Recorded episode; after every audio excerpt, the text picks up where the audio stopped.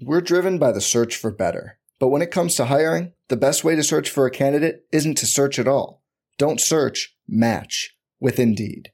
Indeed is your matching and hiring platform with over 350 million global monthly visitors, according to Indeed data, and a matching engine that helps you find quality candidates fast. Leveraging over 140 million qualifications and preferences every day, Indeed's matching engine is constantly learning from your preferences Join more than 3.5 million businesses worldwide that use Indeed to hire great talent fast. And listeners of this show will get a $75 sponsored job credit to get your jobs more visibility at Indeed.com slash BlueWire. Just go to Indeed.com slash BlueWire right now and support our show by saying you heard about Indeed on this podcast. Indeed.com slash BlueWire. Terms and conditions apply. Need to hire? You need Indeed. It's only a kick, a jump, a block. It's only a serve. It's only a tackle, a run. It's only for the fans. After all, it's only pressure. You got this. Adidas. This podcast episode is brought to you by Coors Light. These days, everything is go, go, go. It's nonstop hustle all the time. Work, friends, family expect you to be on 24 7. Well, sometimes you just need to reach for a Coors Light because it's made to chill. Coors Light is cold lagered, cold filtered, and cold packaged. It's as crisp and refreshing as the Colorado Rockies. It is literally made to chill. Coors Light is the one I choose when I need to unwind. So when you want to hit reset, reach for the beer that's made to chill. Get Coors Light in the new look delivered straight to your door with Drizly or Instacart. Celebrate responsibly. Coors Brewing Company, Golden, Colorado.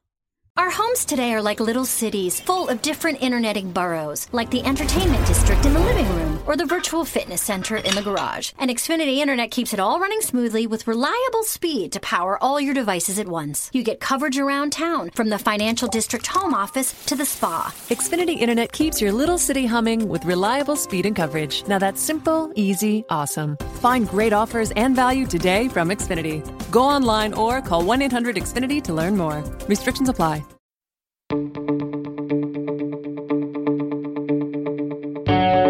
This is the Cubs related podcast presented by CubsInsider.com. My name is Corey. I am joined, as always, by Brendan, and we are coming to you on Monday, October 28th. You guys, of course, hearing this on Tuesday morning, October 29th. There are two games maximum left of the 2019 baseball season as the Astros lead the Nationals 3 to 2 in the World Series as we record this. So either by the end of Tuesday night or Wednesday night, the baseball season will be over. We will have a new champion and the off season will begin in full steam. We will talk about what to look forward to, some important dates and just the general processes that'll happen as soon as the World Series is over, because that is when the Cubs rejoin the fold of things going on in the baseball world. But today we're going to start, Brendan, kind of where we ended our last podcast, and we're going to talk more David Ross, because the Cubs on Monday morning introduce the 55th manager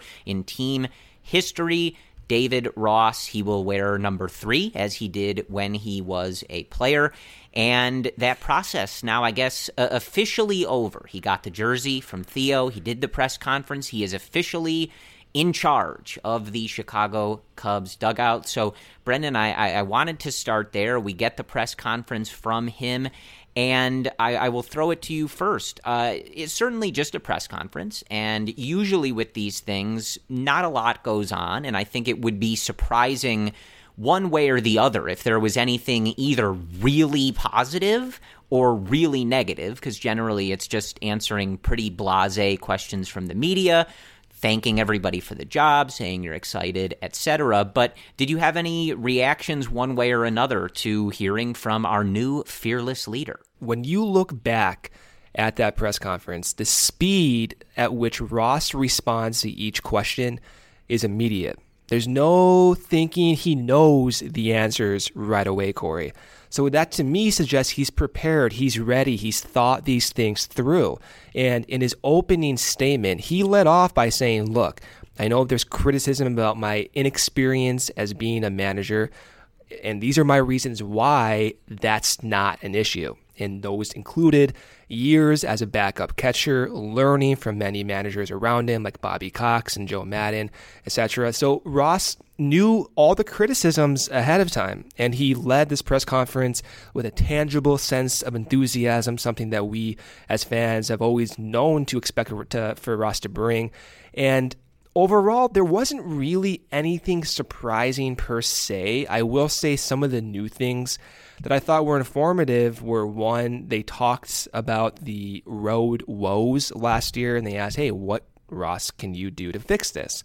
And his interpretation was general but still informative. And he thinks just the process, the preparation on the road needs to be changed. That's something that's not completely unknown to us, but something that was one of his main points, which I thought was interesting. Overall, not many things to take away from, but the the tone that Ross set was noticeable, and I think overall in the next few weeks, we know Ross is looking outside of the organization for new hires. So that means will Mark Loretta come back? Will Will Venable come back?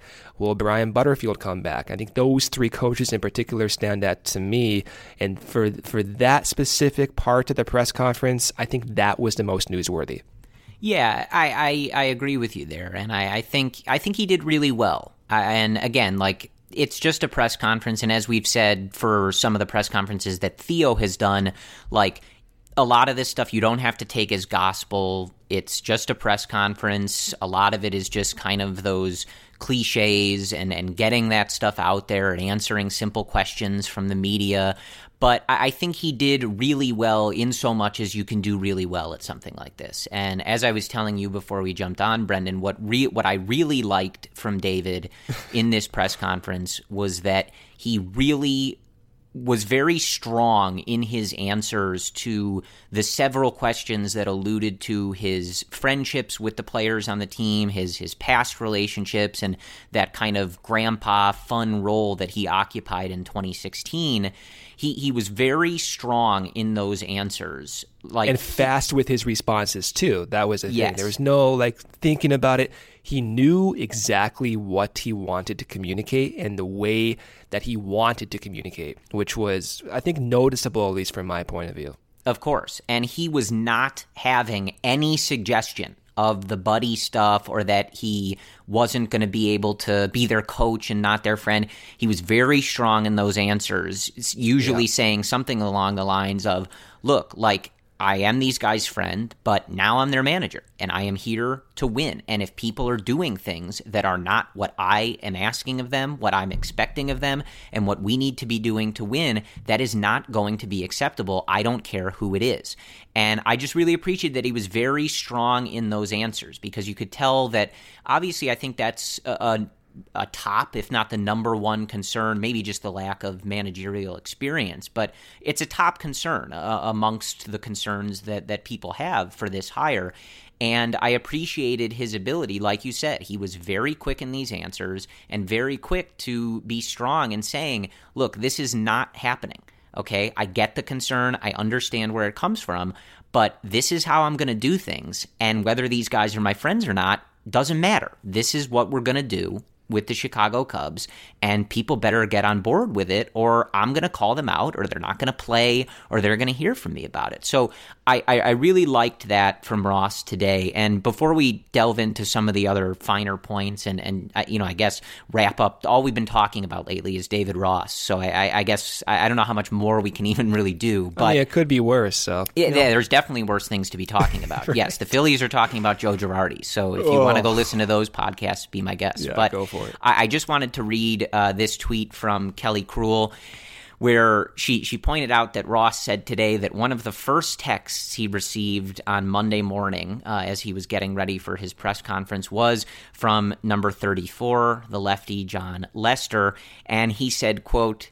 Enjoy your day, manager David. And I can't tell you the the size of the smile that that put on my face, Brendan. And I and I just imagine Jon typing that with kind of like a sarcastic smirk smirks. on his face. yeah. Uh, no doubt, and you know Ross is laughing at that too. Yeah. But uh, I, I think from day one, like that will be one of the most, f- you know, worthy of following scenarios out there. Is how does Ross communicate with Jon Lester and some of these other guys?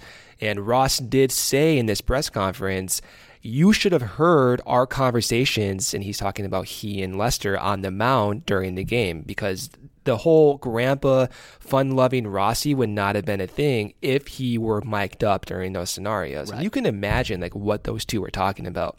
And that's that is a plus. Like their ability and other Cubs players' abilities to be honest in their communication with David Ross and vice versa with Ross's communication with the players is a valuable commodity. And Ross even said that. That's not a con. The, the, the fact that they know these guys or, you know, Ross knows all these players and they've had this history, that's a, that's a pro. You're already ahead of the curve communicating with each and every one of these guys individually. And Ross even said that about guys who have native languages with English that's not their first language, Javi Baez and others. Like he knows how to communicate with those guys in particular, in addition to his years of experience working with so many guys of different backgrounds. So I think, like top to bottom, you knew what Ross was going to bring, but the fact that he was fast with the responses, witty with some of the responses, that was what you expected. I think reassuring of the hire, at least from like a media perspective, and how he's going to handle questions being asked and how he's going to handle the responses and some of the criticism he might receive on the way. Yeah, so overall, I, I thought that this was pretty innocuous stuff, but it was a good job by Ross, and, and I, I, I did appreciate him kind of alluding to what may be the things he needs to get better on, you know, talking about how he doesn't have this experience and he may lean on, on veteran coaches that, that they have or that they bring in to kind of help him along the way, and that he That has does. to mean a, that has to mean a new bench coach too, right? I would Like, think it- so, yeah. Yeah, I mean, you it- probably it- pair him up with that. I, I- we don't know if Mark Loretta is going to end up getting hired as a manager somewhere, uh, but it it did sound as though that that was going to be a position that w- was going to be filled. Uh, again, th- this off season, and I, I think we've said on here before, or maybe just in my other discussions, and I just forgot. But I, I do think that getting a, veteran, so, and Ross alluded to this in, in, in the press conference, like having a veteran, it doesn't have to be someone that has been a manager for 20 years or, someone with the most experience in the world. But I, I think that Ross being able to have the ear and have someone in his ear that has that managerial experience to lean on so that Ross can use his intuition, his gut, and his own experience, but have somebody that's done this before. I, I do think that's going to be really important, especially if we're assuming that Anthony Iapoce stays as the hitting coach and Tommy Hotovy stays as the pitching coach. You know, those guys don't have all that major league experience. Tommy, Hot- they're you know they're both younger guys, and I think they're great at their jobs, but. I think Ross having somebody that he can lean on that has done this before or been close to this before would be really valuable for him in making this transition as he grows as a manager. Yeah, I was looking at how teams like the Red Sox and the Yankees, how they paired up their rookie managers. And in particular, the Yankees bringing in like Josh Bard, who has no managerial experience, was a bullpen coach for many years, played for 10 years in the game as well. I don't know if someone with an exhaustive history of managerial experience is the way to go. Like I saw Ron Washington's name being brought up. Uh, I don't know if that's necessarily the way to go. Maybe bringing in someone who's a little bit more experienced on the coaching side of things, but not really in the managerial chair, so to speak, might be useful. But I, I think bringing in Tommy Hotovy or bringing back Tommy Hotovy, keeping Anthony Iapoce and maintaining at least that sense of continuity from a skill perspective. I know Hotovy had great success with Darvish as the year went on, had good success with Kyle Hendricks and many other guys. I, I, rather him than keep that sense of continuity.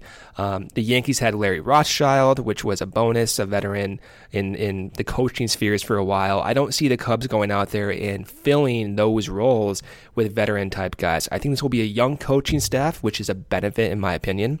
I would not be surprised if Will Venable leaves elsewhere to get maybe a little higher ranking job with a different team. He wants to be a manager eventually anyway, but I would love to have Venable back. I, I think where my focus goes is that bench coach. I doubt Loretta will be back, but I, I don't see anywhere else where you can look and be like, okay, yeah, that makes sense to be a bench coach. And I don't think you have to be a manager as your history to fill that role. Maybe someone that has years managing or rather coaching behind the scenes, like a bullpen coach or like a catching coordinator or someone in that regards who knows how to manage each player individually on a daily basis. That might be beneficial for us.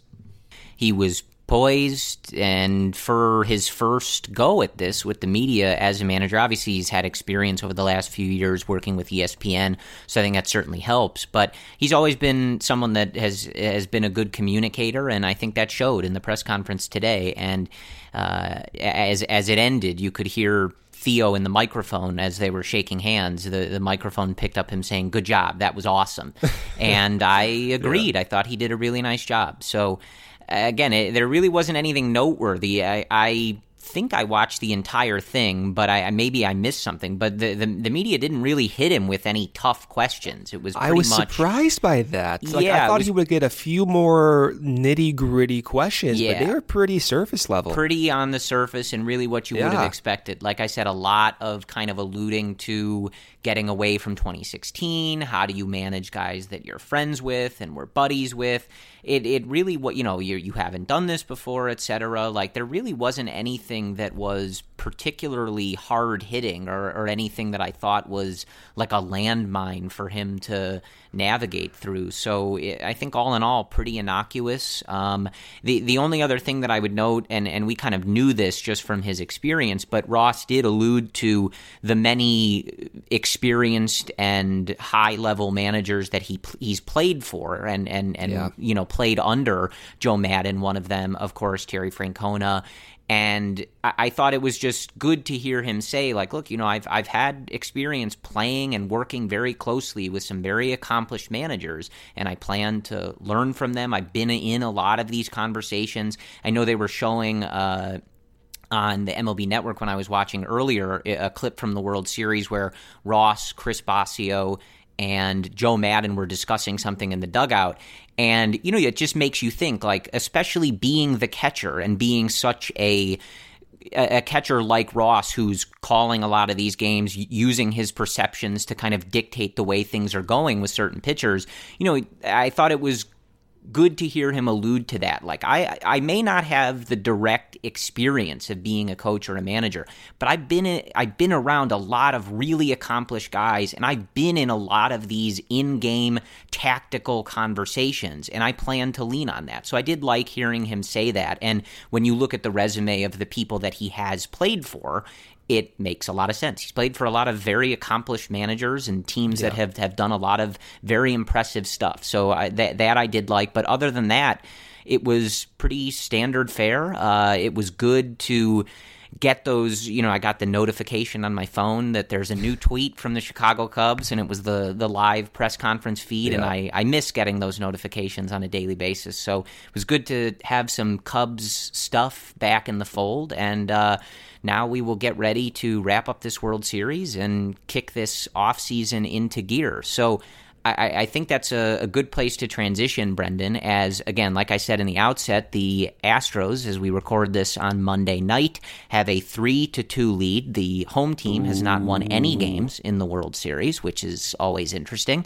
And so that means that there are two games left. The season is either going to end with an Astros win on Tuesday or somebody winning in game seven on Wednesday. And then Thursday, things really start to kick into gear. The, the, the calendar switches to the off season, the clock kind of starts on some of this stuff. And I guess we need to kind of prepare ourselves for that, Brendan. Uh, and not a lot of particularly eye popping decisions, I guess, for the Cubs. Uh, you know, we, we kind of know who the free agents are. It's it's not really any of the core guys unless you're you know worried about Nick Castellanos, but we'll we'll get there. But I, I think what we got to make sure we do is we won't talk to you again before Wednesday night comes and goes, and somebody has won the World Series.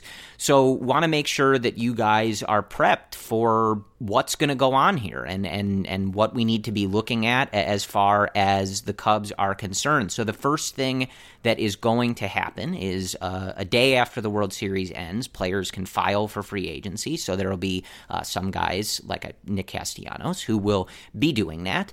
And then there is a short period where the teams can negotiate with their own free agents and see if they can get something done, but they can't sign anybody yet. The MLB timeline is a little tricky, but it starts immediately after this World Series ends. So that's why we want to talk about this stuff. So, Brendan, as you're looking at this and we're looking at the Cubs roster, again, like most of the key players, right? Kris Bryant, Anthony Rizzo, Javi Baez, etc., they're not going to be involved in a lot of these discussions, but there are certain players who have options that are going to need to be dealt with, certain players that are going to be free agents. So, anything really standing out to you in this initial period that you, you really have your eyes on, or are you just ready to get this off season going?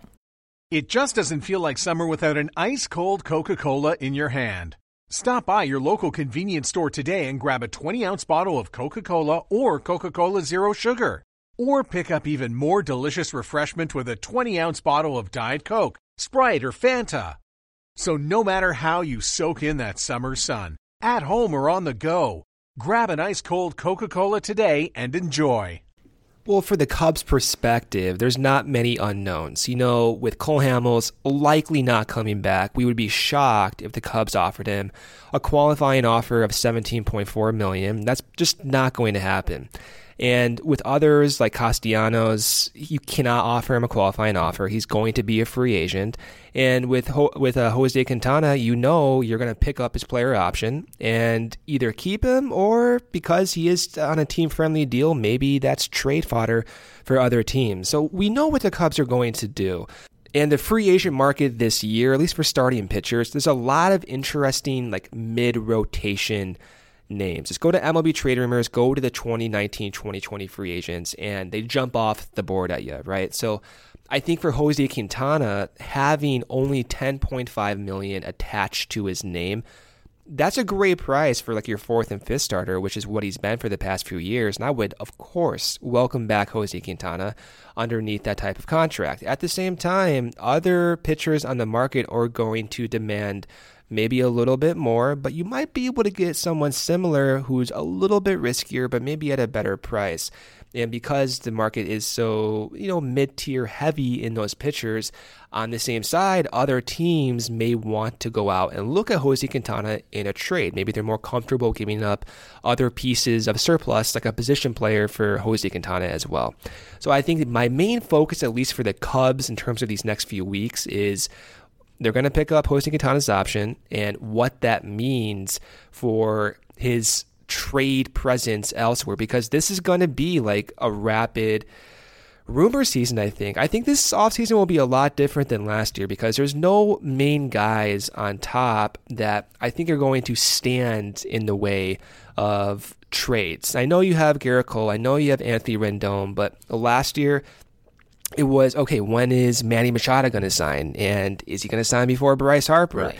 And is that going to set the market up? So you don't have these like competing position players or competing pitchers trying to vie for the market or trying to set the tone for the rest of the market. I don't think we're going to get that this year, which means one, I think the trade rumors will be popping right away.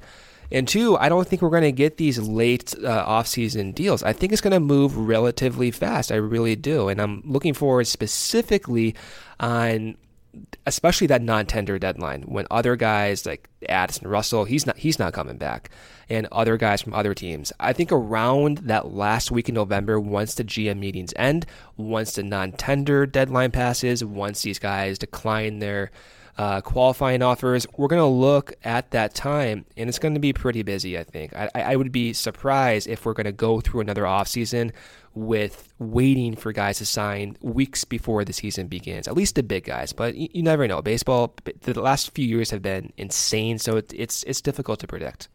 Yeah, I certainly hope so. I, I, do agree with you. I mean, I think this this go around, you have a pretty clear top pitcher and you have a pretty clear top hitter And right. I think that, that that that'll kind of make it a little easier, like you said, as you're not dealing with competing position players or competing pitchers, uh, kind of vying for which one wants to make the move first and maybe risk getting the lesser deal of the two.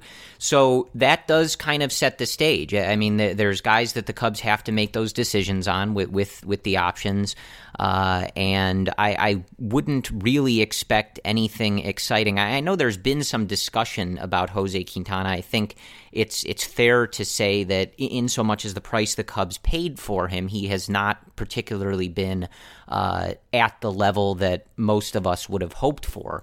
Uh, but I think at ten and a half million, which is you know around where his option is. I'm not. I'm not. The, the Cubs are going to have to get pitching somewhere. So whether they pick that up and they decide to trade him and make some moves around it, uh, I, have seen some suggestion, at least in, in some corners, that maybe it would be worthwhile to not pick it up. But I, I don't really agree with that unless you have a pretty solid plan as to where you're going to get those innings from. And because you can tr- you can trade Q as well right. if you are operating from a surplus. I mean, 10.5 million for Q right. is appealing to other teams who have yes. more flexibility, perhaps. Yeah, absolutely. So. I, I, I don't really think that any of this is, is going to be particularly exciting on that front for the Cubs and then again, after that period uh, where you can negotiate with your own free agents, you know, so about six days ish, seven days after the World Series is when free agents it, you know it gets going and stuff can happen and and people can start striking deals. So that's when things are going to get really interesting. But in this offseason too and, and we heard a rumor today about the dodgers maybe trying to maneuver to get francisco lindor from the yeah. indians. We've heard about the boston red sox desire perhaps to move mookie betts a year before he's a free agent. So there could be some really interesting things going on in this particular offseason. And you, you have some teams that are just in interesting positions in that regard. And I, you know, I think Boston is certainly one of them. And you look at how Boston and the Cubs both don't make the playoffs. You know, both of the two top payroll teams in the league. So what are they going to do to get themselves back? Uh, Boston now has you know new front office management, and it, it's going to be interesting to see how all of this plays out. So I, I, think this offseason has the potential to see some real movement among some of these guys and maybe some some new faces in new places. But I think what we should talk about, Brendan, is this Kris Bryant grievance situation. Uh, I think this is an important thing, and it, it will, for better or worse, inform the Cubs' off season. And so ba- basically, the long and short of it, I, I, I, would assume that most of you are abreast of this issue uh, as when it happened. But, you know, like other teams have done, the Cubs are certainly not the only team to do this. Uh, in fact, uh, almost everybody does this. Uh, but they, you know, held Kris Bryant down for that extra, what was it, literally a day, uh, yeah. to quote, work on his defense and that gained them an extra year in service time so that he is a free agent in two years from now rather than one year. And the grievance that is being heard currently is basically Kris Bryant and Scott Boras, his agent, saying they manipulated this service time in bad faith. They knew he was ready. They waited until he was literally you know, a day after so that he could get that extra year of service time before becoming a free agent. And we don't think that's right. We think we should get that year back. And obviously, the Cubs disagree. So I would be very surprised. I would be shocked if this is overturned and, and Kris Bryant and Scott Boras win this particular case. So I, I don't think that that is going to change. Uh, but one thing that I wanted to point out that that's important here to note is that this has always been something that Bryant and Boras have suggested was going to happen. So, like when this news came out that this grievance was being heard, there, there was a lot of backlash against Bryant. Oh, this means he's not going to resign. This means he hates the Cubs, yada, yada. And that is not what it means. I, I, I, I sort of understand where that comes from, but they have long said that They've talked to the front office. I think they got over it. They understand how the game works, right? Again, the Cubs are not the only team to do this. Kris Bryant wasn't the first person that this happened to. But the they feel responsible, as Kris Bryant is a reminder, one of the best players in Major League Baseball, in case you've forgotten or refuse to believe that. Uh, they feel responsible to the rest of the players to be a case for this in trying to get this change with the collective bargaining agreement, et cetera. So I, I, don't think this reflects anything really with his relationship with the Cubs or his desire to be a Cub long term.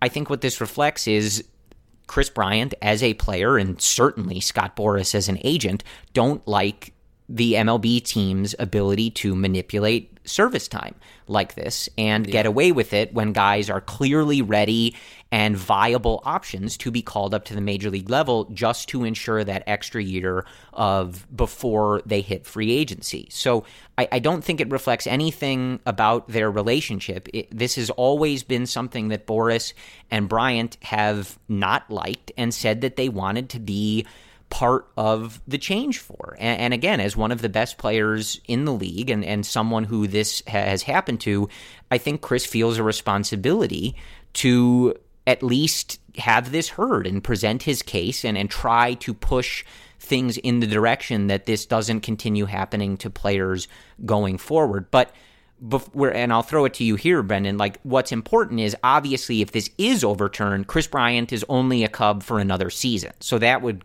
greatly affect their offseason. And I think we've heard that they expect to have a resolution by the winter meetings, but obviously the Cubs are going into this offseason with the potential, at the very least, whether it's likely or unlikely, that that gets changed. So th- that's a big deal for, for them approaching this offseason. Yeah, I've always been a little surprised that people think Bryant like hates the Cubs. And I've seen a lot of pushback, as you said, Corey, on Twitter saying, hey, this is a prime example. Bryant does not want to come back. He has no loyalty to the Cubs, blah, blah, blah, right? That's just not true. And he was asked not even a year ago, I forgot when it was during uh, the early part of the season, but he was asked about his relationship with Scott Boras and his desire to stay with Chicago, or rather make his own decisions. And Bryant said, like, yeah, like Boras works for me. He's going to work for me. Doesn't mean that he's going to go out and try to get the most money. Maybe maybe that's the case, but at the very least, Bryant, if he wants to stay with the Cubs, he's already hinted that he would love to stay with the Cubs. And he's not maybe going to go out there and try to get the most money. We don't we don't really know. He's always had a good relationship, I think, with teammates, with coaches, and even with Theo Epstein. And we've you know we've been told like behind closed doors that Bryant really genuinely wants to stay a Cub. Whether that ends up happening with the business side of things, you just don't know. But Bryant's decision, and which is more or less Scott Boras's decision, to file the grievance, it's been four years in the making, man. This is a four-year process. Nothing's changed from now in 2016. Not nothing's changed. So it's not, it's not going to change either Bryant's future with the Cubs unless he wins that grievance. Because if he does win that grievance, which I would be blown away, absolutely blown away then okay, maybe making uh, decisions of whether to trade him or talk about him in a serious sense to trade him, maybe that is more realistic, but I just doubt that happens. This is a precedent setting grievance, and I think it's going to set the stage once once the CBA goes back into negotiations after 2021 before 2021 that's it's more of a precedent type thing saying hey we filed this we lost this we're getting screwed we need to make changes right away because Bryant is one of several guys who've also been sort of unfortunately screwed by this, the the current CBA. I mean, yeah, you're you're missing out on you know dozens of millions of dollars because of these rules, and that's Scott Boras's intention. So my, overall, my my thought process is one. He's not going to win that grievance. I, I don't know what the actual outcome will be, but it's not going to be him getting to free agency one year closer. I would be absolutely blown away if that was the case.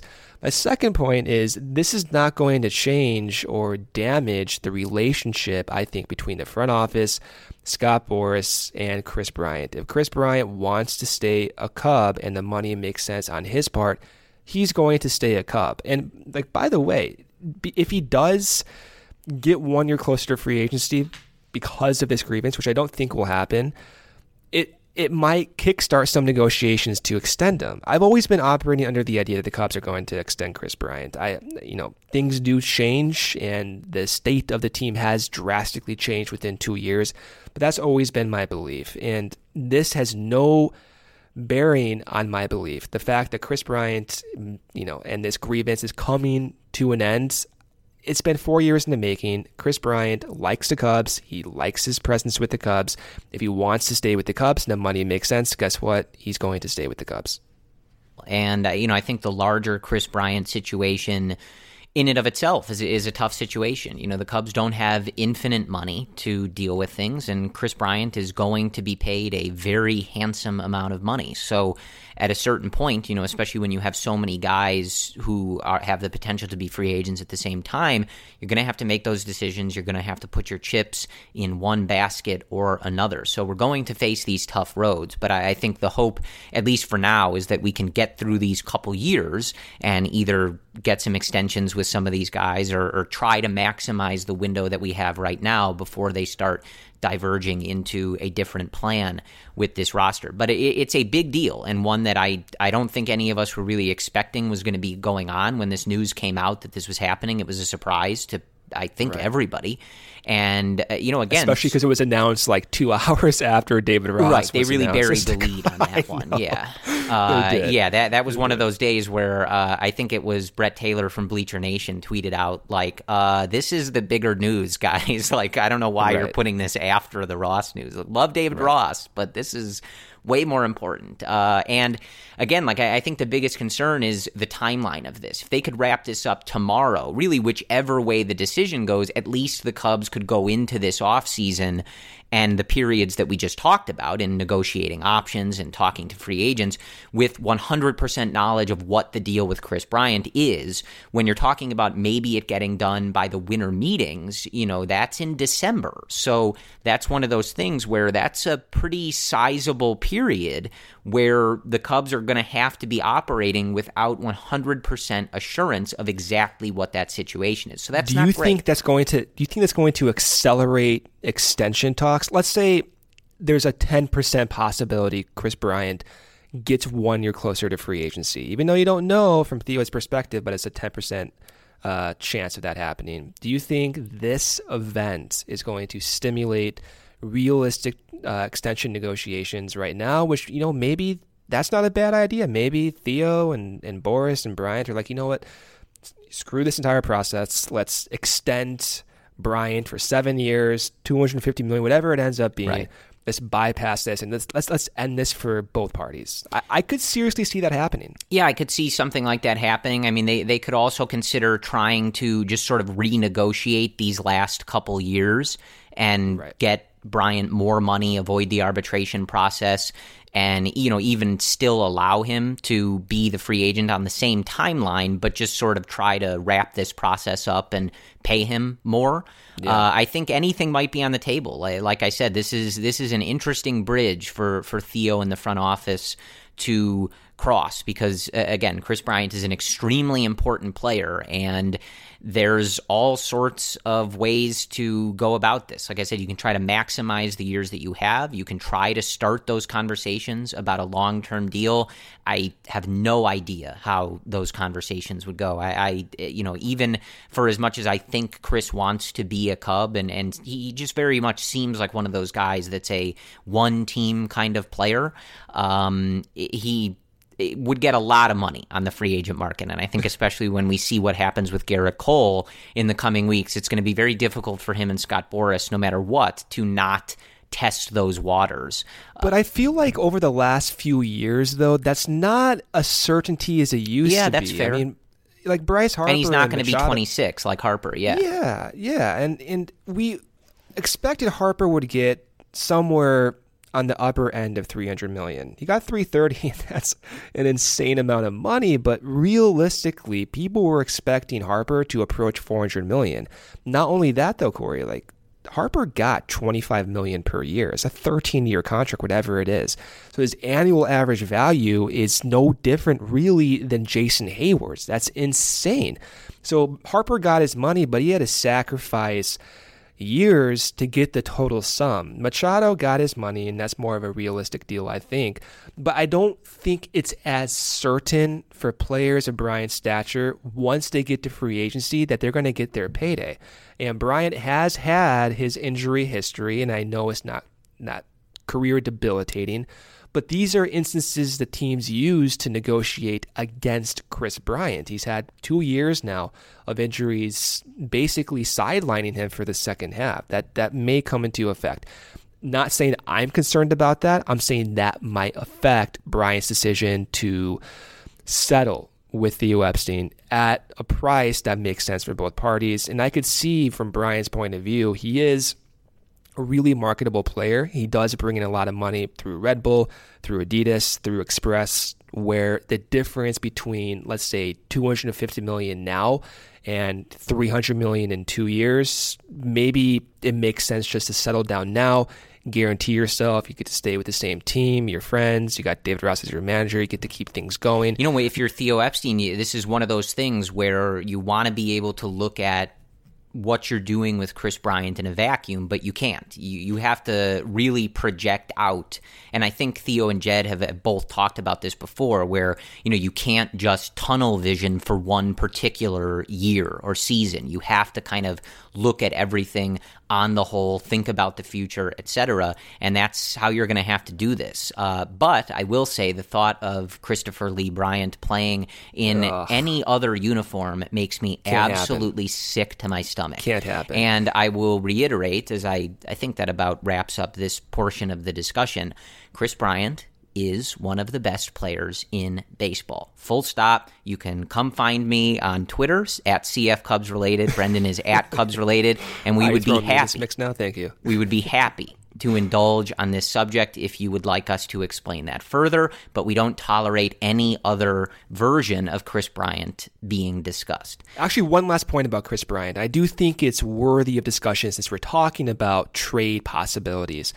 Bryant, the fact that his grievance is going to be resolved probably by the middle of December, it doesn't mean that the Cubs can get this insane package back, even if it is solved, right? Like, even if it is one year closer to free agency or two years closer to free agency, it doesn't exclude the fact that he's going to be paid a lot of money through arbitration. He's projected by MLB trade rumors to make $18.5 million next year. That's a lot. So if you're from the Cubs' perspective, trying to go out there and get back players of similar value to fill a void of six to seven war, you're asking that team to pay for Kris Bryant's contract as well. The the likelihood of that happening seems so slim to me, especially in this market. Teams are looking for guys who can provide similar value as Kris Bryant by making half his salary. Like the days are gone that Kris Bryant is a, a an affordable commodity for a team. $18.5 million this year. And then as the year progresses, going into 2021, he could be uh, getting paid 21 million upwards to 25 million if he has another good year. So you're asking a team, "Hey, give me your best prospects or give me your 26-year-old guy who's going to be paid a little bit less than Kris Bryant but have more control." Give me those pieces. And by the way, we'll give you Kris Bryant, one of the team's best players, but you have to pay him almost $40 million to keep him for the next two years. Do, do you see what I'm saying? That that's that's a very difficult thing to negotiate. And from recent memory, I can't remember any team doing that. I, I really can't. I, we're seeing the Cleveland Indians talk about Francisco Lindor and the Dodgers going after uh, Lindor as a package as well, but Cleveland's possibly in a rebuilding or a soft rebuilding type mode. The Cubs are full throttle trying to win this division next year, full throttle trying to win the division in 2021, extend that win window because you have Rizzo locked up. You have your entire core locked up for the most part through 2021. If you trade Kris Bryant, you have to 1 billion percent be certain that you're going to get six war back. No doubt about it. It has to happen. You can't go trade Kris Bryant for the top prospects in the league and risk that because if you do that, then why do you keep Rizzo? He's going to be 31. Why do you go keep Javi? His his peak could be right now, right? Like why would you risk this win window by trading Kris Bryant because it doesn't make any sense to trade Kris Bryant, give back prospects, and keep the other guys around. It's it just in my mind that that's that's a conflict of interest right there. So I think if Kris Bryant is going to, you know, even win his grievance, doesn't matter in my mind. I doubt he gets traded. The Cubs could very well keep Kris Bryant for two years, knowing he will be a free agent, but you're doing so with the knowledge that he's going to provide you in those two years a total sum of 15 war, the flexibility, the power, the positional the good uh, versatility. And that might be okay with Oh, were you not thinking of his good looks as a positive? It's always it's always positive. Sorry, Corey. just on me. on. Uh, yeah, I mean, look, I, I've seen some discussion, at, at least in some circles, of you know what the Cubs should do this offseason. and, and one of them is you know maybe taking a step back a little bit and, and trying to do what you can to build for the future, et cetera. And obviously not a rebuild, but but not necessarily pushing all the chips in for 2019. And that's just not a strategy I'm going to agree with. And I think, put simply, this team in this era and window and the amount of money that they have coming in, they should never be taking a step back. This should be full foot on the gas every single time. And that doesn't mean you have to go crazy every offseason. And I'm certainly not naive enough to think that the Ricketts family runs this team like any other business, you know, unlike any other business, right? Like we've talked about this before. We can want them to spend $400 million on the payroll. Certain things just aren't going to happen, whether we think that they should or not, right? But regardless of whether we're asking them to do anything crazy, like this team should be at the top of the league in payroll every single year. They should be competing for a championship every single year. Full stop, no questions asked. So I don't want like like you said, Brendan, it's all just to say if you want to move some of these players, that's fine, but you better be doing enough to keep competing at the same time with whatever you're getting back or whatever payroll flexibility you're getting, the team should be just as competitive as it was before, whether you're moving these guys or not. And that's something that is the responsibility of the front office. But you know, we always talked, and, and like I think this Nationals team is a good example of why at the end of the year we were saying just get in, just get into the playoffs, just get a ticket to the dance. And obviously, it sounds like a cliche at times, but you have a team, and they spent a lot of money, the, the Nationals, on someone like Patrick Corbin, et cetera, and they offered Bryce Harper a huge contract, not the biggest contract, but they tried. So it's not some small market team, but they got a wild card spot. They were vastly under 500 in the middle of the season. They get a wild card spot. They knock out three teams. One of them was the best team in the National League in the Dodgers, and they were up 2-0 in the World Series, heading back for three games at home. So i hmm. it's all just to say, like when the Cubs are in a position that they are financially and with the the talent that they do have at the top of this roster, there should be no discussion of well, let's take a step back and build for you know 2021 or whatever it is, right? Like no, you, you got to be mm-hmm. competing every year. And if you want to move people, that's fine, but you have to find a way to replace it. So I agree with you in that regard, Brendan. Yeah, and looking to other teams across the league, going off of that unpredictability topic, the the Nationals again, they were what, 19 and 31 somewhere around the midseason. That's insane that they got to the World Series and they're two games away from winning the thing. Before about 10 years ago on Fangraphs, a lot of like really good writers, uh, I believe David Cameron was one of them, looked at the idea of tanking. This was just before the Cubs tanked themselves and asked the question Does tanking make sense financially? And looking at the history of tanking. Most teams who wanted to rebuild by getting a lower payroll and spending elsewhere, most of the teams failed. The Astros, they did not fail. The Cubs, they did not fail. They were the anomalies. Tanking usually doesn't always translate to success. But on another point, too, the way that baseball has changed within the last four years, I think that's going to spell more parity for teams.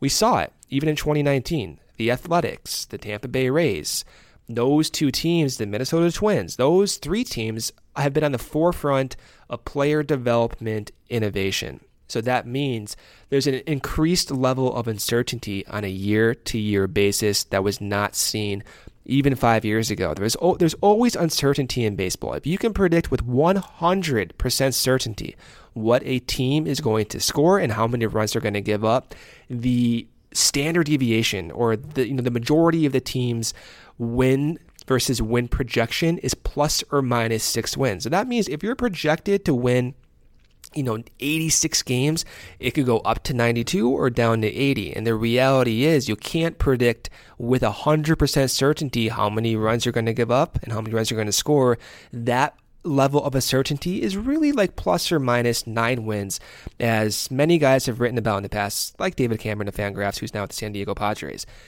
That's going to increase, I think. I, I really, I really believe that. Especially looking at some guys in the Arizona Fall League. You're looking at even guys with the Cubs who are retooling their game. One pitcher in particular, uh, his name is Scott Effross. He's trying to change his pitch delivery, going from a more over the top to now a sidearm type delivery. You look at another guy like Keegan Thompson on the Cubs, who used to sit in the low 90s. Now we're hearing reports in the AFL that he's sitting 94 95. You're seeing guys develop at trajectories and paces that we have never seen in this sport. And that's an extra layer of, I think, uncertainty and another reason why maybe tanking while most teams are trying to do it in the next year or two, maybe it doesn't make sense anymore. Maybe you can invest in your team and in a span of 10 years maximize as many win windows as possible by unearthing some guys with a lot of potential, but finding ways to unlock that potential. And that's why the Cubs hired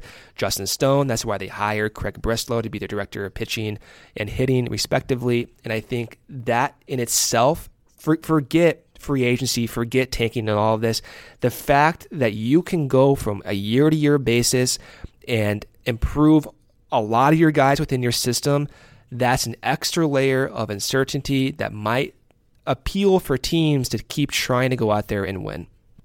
It's it's going to be interesting over the next few weeks here. Like like I said, we've kind of been waiting for this as the Cubs uh, missed the playoffs, as you you may have noticed. Uh, so it's been a long time since we really had stuff to sink our teeth into, but that is going to change once this World Series ends. And as we've said before, I would be prepared for just about anything. I think pretty much anything is going to be on the table for this team. You know, we already talked about Kris Bryant, but we you know maybe we see some extensions maybe we see some very familiar faces traded hopefully we see some new faces joining the fold.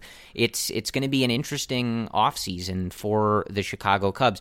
I, honest question Brendan are are you yes. excited for this offseason? Are you I am. nervous? I am. You're excited? No I'm excited. Okay. I don't I'm not nervous. I I've grown over the last let's say 5 weeks to expect massive change. Mm-hmm. I'm excited about that I've grown to appreciate what a lot of these players have done for the Cubs, but I don't know. I, am expecting this team to look so much different that I've gotten beyond the shocking point. Like, oh my God, like we may not see some of these guys we've grown to love over the last few years. Maybe we want to see Kyle Schwarber in a Cubs uniform again. Maybe we want to see Ian Happ in a Cubs uniform again in a weird alternative reality, maybe Kris Bryant won't be a Cub. That one's going to be a little bit more difficult to swallow. But point being, I'm excited because this is one. I think the first offseason since Theo took over where we're expecting massive change. 2015, that offseason leading into 2015. We got some change. Mm-hmm. 2016, we got some more change as well. That was predictable. This one is going to be so unpredictable for so many reasons. And yeah, I think for those reasons, you have to be excited about this. This is the most transformative offseason we've seen for the Cubs in seven years. So yeah, you have to be excited about it. Yeah, I, I, I, would say that's where I am as well. I'm I'm prepared. I don't for... I, I, don't sense that though. You you're a little bit. Well, nervous. I mean, I, I okay. I'm, I'm, nervous just because I do expect that that some massive things may go on, but I think that's necessary. You know, as we've talked about, last season was completely unacceptable. So I've gotten to a place where it's like, all right, look, like this is what they got to do. So we got to be on board with it, and. uh yeah, I, I mean, like you said, there, there's just certain guys who I would be devastated if they're they're not on this team anymore. There's certain guys I would be devastated if they are still on this team by, by the time next season rolls around. But I'm I, am on board with it being necessary. So I guess in that regard, I'm excited. I, I, mean, obviously they can do worse than they did last year, but only really in record, right? Like they didn't make the playoffs. It's not good enough, and they got to find a way to rectify that. So I'm excited to see how Theo and his front office tries to do that. As we heard from Ross today, I'm excited to see him start getting his managerial chops and interacting with these guys and, and seeing what that looks like. So get ready, I guess, is is all that there is to say. Because uh, again, things really kick off once this this World Series ends, and it's going to be a fascinating offseason for the MLB, and I am looking forward to it. So I think other than that, uh, as we've talked about, we will come back to you on Tuesday morning again next week, unless something goes on with the Cubs that we need to jump on over the rest of this week or the weekend. And then when we talk on Tuesday morning, we'll probably have a better idea of an off-season schedule. Like I said, depending on how active or inactive the Cubs are, or you know just how active Major League Baseball is, uh, we can get back to that two times a week posting schedule if if uh, you know things permit that, um, and we'll kind of just have to see how that goes. But as always, we will keep you guys abreast of our planning and and what we are thinking in that regard. If if we get another off-season season where it takes till February for any of the relevant free agents to sign, I am not sure what Brendan and I would ramble on to you guys about. And as I always say, we don't like to do that. Uh, but if we can kind of get some things going here, we've obviously got this Kris Bryant situation, all the other contracts and free agents and trades we might see. So hopefully the Cubs are giving us uh, some good stuff to talk about, and we can do that. And Brendan and I will, you know, try to maybe have some fun conversations planned in there for you. Because uh, as we know, uh, the off season is very boring and sad without Chicago Cubs baseball baseball, and we like talking about it, and hopefully you guys like listening to it. So we'll try to get on as many times as is relevant and worthwhile for you guys to be listening to. But other than that, I, I, think that's all we have for you today. So we thank you guys for downloading and listening to the Cubs related podcast as always. And we will talk to you guys next week. And as always, we end this podcast by saying, Go Cubs. It just doesn't feel like summer without an ice cold Coca Cola in your hand.